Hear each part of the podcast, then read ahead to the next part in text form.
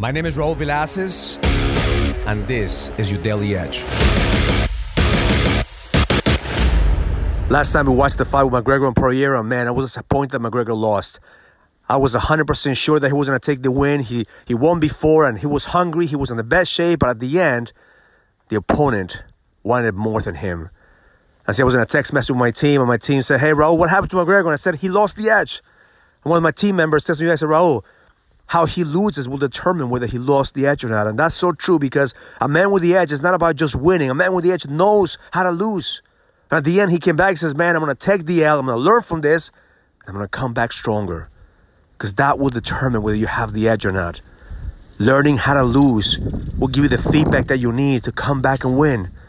But see, so many of us, we dwell on our losses every single time. Some of you guys have been dwelling on your losses for the past decade. Now it's time for you to take the loss, learn from it, and come back stronger. Because every single time where you have to ask God and the universe for a worthy opponent, a worthy opponent that will help you and, and shape you and mold you and knock you the fuck out so you come back and learn from your mistakes. Because every single day you're to have a loss. But it's better to learn from the losses than to dwell on the losses. So my intention for you today is where do you need to learn to lose? Where have you been dwelling on your losses?